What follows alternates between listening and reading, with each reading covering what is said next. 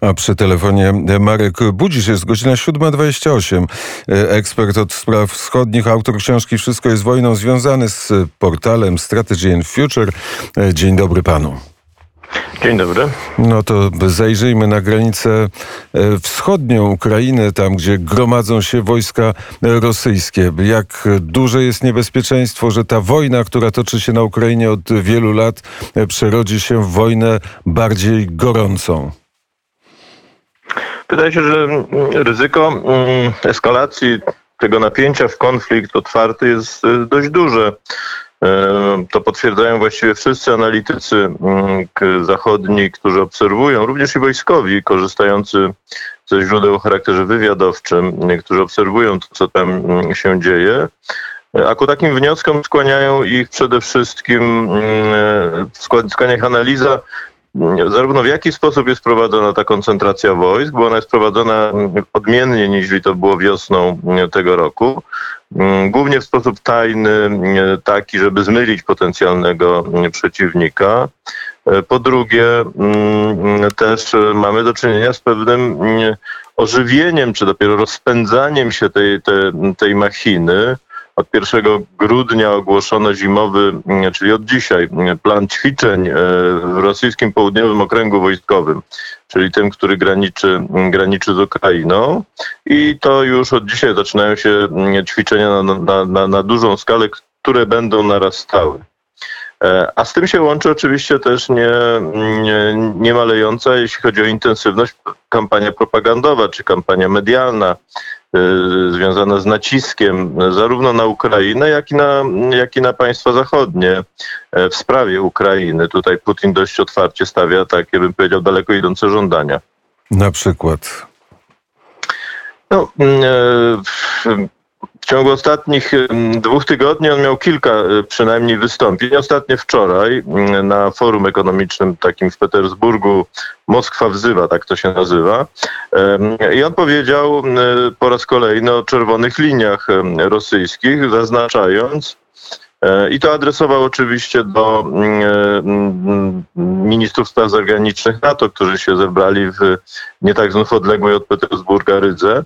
Mm, on powiedział, że mm, instalacja infrastruktury wojskowej NATO na terenie Ukrainy e, będzie mm, taką czerwoną linią dla, dla Moskwy, a to może oznaczać konieczność reakcji, jak powiedział, w tym również e, konieczność reakcji o charakterze wojskowym. To jest jakby e, pierwszy element. Drugi element, on użył tam takiego sformułowania, mówiąc w pewnym momencie o nieuznanych jeszcze, na to zwracam uwagę, e, tak zwanych republikach ludowych Donbasu, co wskazywałoby, że mm, na Kremlu mogą chcieć, a przynajmniej jeden z wariantów ich postępowania może być tego rodzaju, że mm, nastąpi formalne uznanie niepodległości tychże tworów skonstruowanych przez, przez Rosjan, co miałoby na celu sprowokowanie jakichś działań Ukrainy, które Rosja potraktowałaby jako agresywne i odpowie mogłaby odpowiedzieć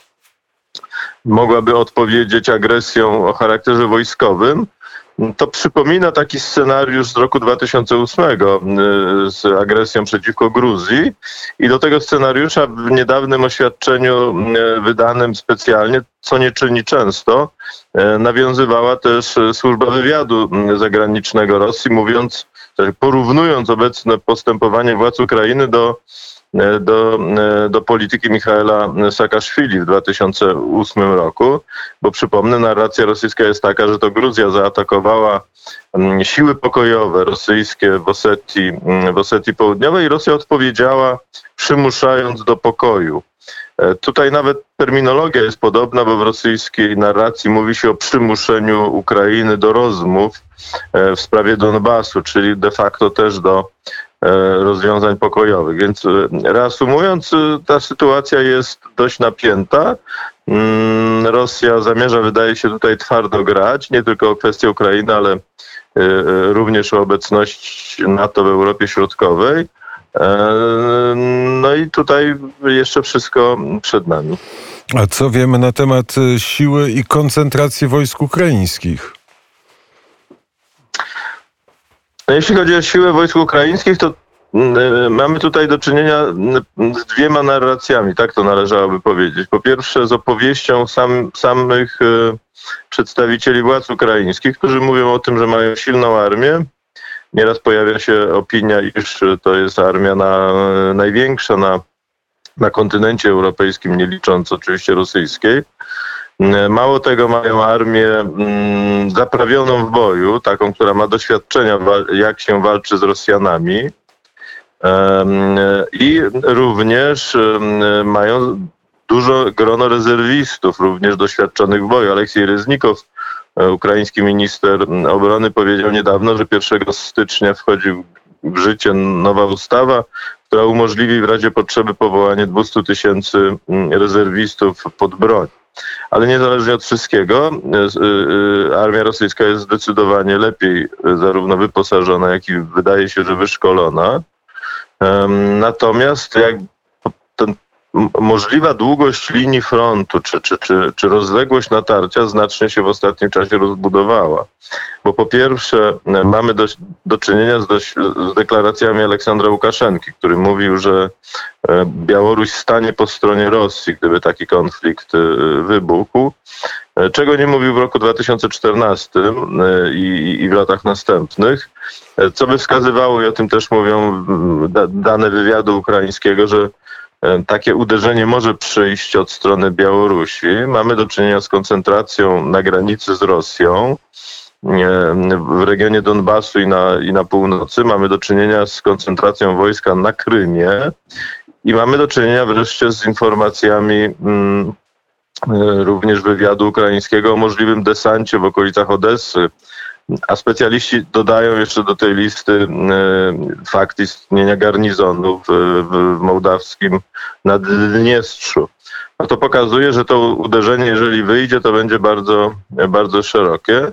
Eksperci zachodni, jeśli o potencjał chodzi e, armii ukraińskiej, są sceptyczni, czy mówią, że to są duże siły zbrojne, natomiast przypominające sposobem funkcjonowania, wyszkoleniem, również zaopatrzeniem armię Związku Sowieckiego. W związku z tym zdecydowanie słabsze niż, niż, niż siły rosyjskie. Ponadto trzeba zwrócić uwagę, że już w czasie tego wiosennego alarmu e, była mowa, że e, zasoby czy zapasy ukraińskiej armii, jeśli chodzi o ropę, a tu trzeba przypomnieć, że Ukraina w ropę zaopatruje się na Białorusi właśnie, e, pozwalają na siedmiodniowe działania w, w polu. No, czołgi i wozy pancerne potrzebują olbrzymich ilości paliwa. W związku z tym ta, ta, ta, ta relacja sił jest dość zdecydowanie na niekorzyść Ukrainy i mm, pytanie tylko o skalę ewentualnej agresji, a nie jak ona się zakończy, bo jest oczywiste, że ona się zakończy sukcesem Rosji. Natomiast kwestia jest, czy Rosja zdecyduje się na uderzenie i na jak e, głębokie czy poważne. A jaki e, komunikat po e, spotkaniu ministrów spraw zagranicznych w Rydze poszedł w świat? No, jeszcze tych wszystkich szczegółów y, y, nie, nie znamy. Wydaje się, że tu w gruncie rzeczy chodzi o komunikat amerykański. To jest, to jest ten adresat, z którym Rosja rozmawia. Przede wszystkim z tego względu, że zna realne możliwości wojskowe państw europejskich i uważa, że one są E, jeśli chodzi o wojnę na kontynencie europejskim, o wojnę o charakterze lądowym. Nie, nie, mówię tu o ekspedycjach na przykład w Afryce Północnej, tylko tradycyjną wojnę lądową, no to możliwości państw europejskich są symboliczne e, i bez wsparcia amerykańskiego tutaj w ogóle nie ma mowy o jakimś skutecznym oporze. No a w związku z tym trwają takie, bym powiedział, mm, mm, zakulisowe rozmowy i wysyłanie sygnałów strategicznych do Waszyngtonu, tam jeszcze to stanowisko się waha. Ono oczywiście nie będzie, e, bo u nas tak, mamy taką, bym powiedział, skłonność mówienia o jakiejś jałcie, ale żadnej jałty nie będzie. Tu w ogóle nawet nie o to chodzi. Tu chodzi po prostu o zmniejszenie intensywności, tak to się mówi, obecności wojskowej NATO w Europie Środkowej. Tego chcą Rosjanie, o tym mówi Putin. Czy nie jest to dobra opcja, zastanawiają się w Waszyngtonie. No, tam się ścierają dwa skrzydła. skrzydło związane z, z Białym Domem, bardziej skoncentrowane na Chinach i optujące w związku z tym za jakąś formułą modus vivendi z Rosją i skrzydło, powiedziałbym, tradycyjnej polityki związanej z Departamentem Stanu i Pentagonem, które mm, niewiele chce zmieniać, jeśli chodzi o kwestie wojskowe w Europie Środkowej, bo tu e, nie ma mowy o powiększeniu obecności, jest mowa o, to, o tym, czy zostajemy na tym poziomie, czy redukujemy. O, to, to, to, takie jest pole wyboru obecnie.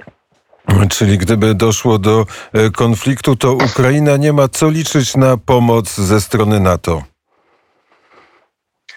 Ukraina dość zdecydowanie nie ma co liczyć na, na pomoc ze strony NATO. Być może pomoc w charakterze dostaw sprzętu wojskowego. Um, padały co prawda w kongresie amerykańskim głosy o wysyłaniu doradców, ale to tylko nazwa wskazywałaby, że może być to taka liczba doradców jak w przypadku Wietnamu Południowego. To raczej, jeśli to byłyby znacznie mniejsze e, misje. Brytyjczycy deklarowali wysłanie e, żołnierzy sił specjalnych w liczbie 600. To nie jest mało, bo to jest e, formacja bardzo dobrze wyszkolona i, i wiele potrafiąca zdziałać. No ale tu nie mamy do czynienia z deklaracjami o jakimś głębszym zaangażowaniu wojskowym. Niemcy w ogóle nie chcą dostarczać sprzętu wojskowego Ukrainie e, o żadnym charakterze, nawet takim, który, który, takiego, który nie służy, nie służy w walce i e, Niemcy i Francja, co warto przypomnieć, skrytykowały fakt użycia przez Ukrainę tureckich dronów bojowych e, w, w, w Donbasie. W związku z tym tu raczej też nie można e, o tym, o, tym mówić. My jesteśmy zaangażowani zupełnie gdzie indziej. Być może temu miała służyć ta cała operacja z kryzysem granicznym, bo trzeba pamiętać, że zna, znakomita część naszych wojsk operacyjnych pilnuje granicy z Białorusią i gdyby nasza elita polityczna dos, doszła do wniosku, że należy pomóc Ukrainie wojskowo, no to wydaje się, że dzisiaj nie mamy sił, żeby to zrobić.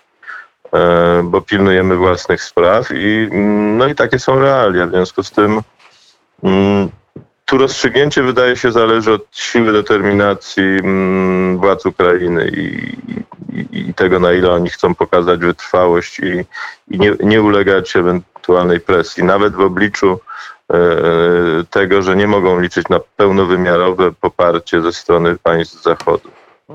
To e, proszę e, powiedzieć, na ile rozszyfrowaliśmy plan e, Putina? Jaka jest strategia prezydenta Rosji?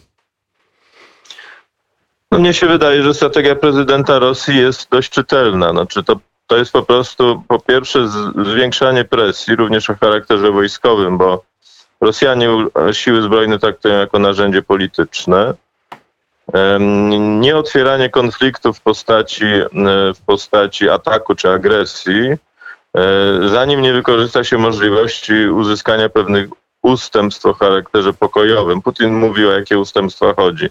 E, no to chodzi oczywiście o, o te kwestie instalacji, czy, czy w ogóle współpracy wojskowej Ukrainy z Zachodem, ale również chodzi o kwestie e, instalacji natowskich w Polsce i w Rumunii. On o tym dość otwarcie ostatnio mówi, twierdząc, że to jest zagrożenie dla Rosji. Rosja domaga się tutaj gwarancji bezpieczeństwa i, i generalnie domaga się zmniejszenia aktywności e, NATO w, w, w Europie Środkowo-Wschodniej. No, na przykład w postaci zmniejszenia liczby manewrów i, i ćwiczeń. Czyli to jest pewien plan polityczny, faktycznie prowadzący do zmiany statusu bezpieczeństwa całego regionu.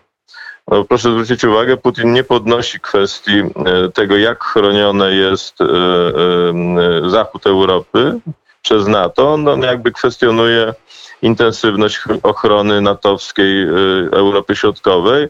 Gdyby NATO zgodziło się nie w formie traktatu, ale w formie faktycznych ustępstw na tego rodzaju, na tego rodzaju mm, mm, sytuacje, to mielibyśmy do czynienia z czymś, co można by określić mianem NATO dwóch prędkości. Lepiej chronione na Zachodzie i gorzej chronione, bo Rosja nie chce się zgodzić w Europie Środkowo-Wschodniej, a to by oznaczało, że Rosja ma faktycznie głos E, decydujący albo współdecydujący w zakresie polityki bezpieczeństwa w Europie Środkowej, e, no tego rodzaju e, zmiana statusu całego regionu wywoła dramatyczne moim zdaniem perturbacje polityczne i, i może wręcz doprowadzić do, do, do faktycznej blokady, a może rozpadu Sojuszu Północnoatlantyckiego, gdyby, gdyby coś takiego się, się miało stać.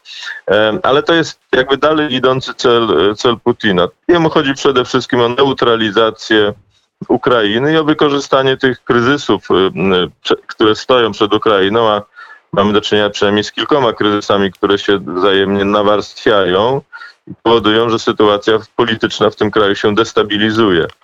Mm, on po prostu chce doprowadzić do jakiegoś przesilenia, e, mm, przesilenia najpierw wewnętrznego, czyli doprowadzić do zmiany układu władzy, do zmiany pewnej, pewnego nastawienia, do przyjęcia takiej polityki znacznie bardziej ugodowej czy ustępliwej wobec, wobec Rosji. No a jeśli to się nie uda, no to nie wyklucza, i tu jest ryzyko właśnie duże w tym fakcie, że on nie wyklucza, e, no, przymuszenia właśnie do zmiany polityki przy użyciu siły zbrojnej. Major Artur Pinkowski, który był gościem poranka w NET, rzecznik prasowy Lubuskiej Dywizji Kawalerii Pancernej, powiedział, że dzisiejsza noc była bardzo spokojna z, punktu, z jego punktu widzenia na granicy polsko-białoruskiej. Czy myśli pan, że ten kryzys na naszej wschodniej granicy dobiega do końca? Nie, ja myślę, że dobiega do końca faza, faza pewnego kryzysu, dlatego że ta umowna druga strona, czyli ten świat y, białorusko-rosyjski, y, wydaje się osiągnął główne cele y, tejże, tejże operacji. Po pierwsze zdiagnozował nasze możliwości i nasze siły, to jak jesteśmy przygotowani, gdzie są nasze słabe punkty w tym, co nazywamy systemem odpornościowym państwa? Jakie jest tempo reakcji? Kto decyzję rządu najsilniej kontestuje? Co wskazuje pewne kierunki presji propagandowej czy walki propagandowej w przyszłości?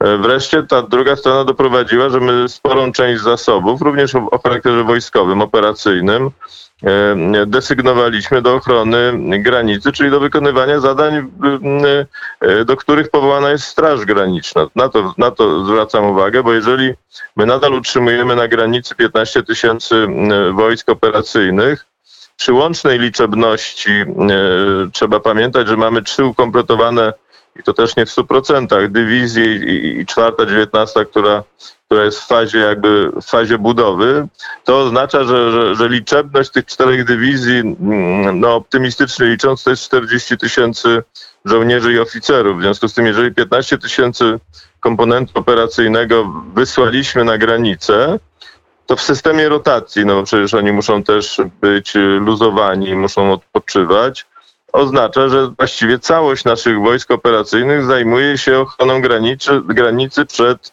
e, grupą e, kilku tysięcy maksymalnie migrantów.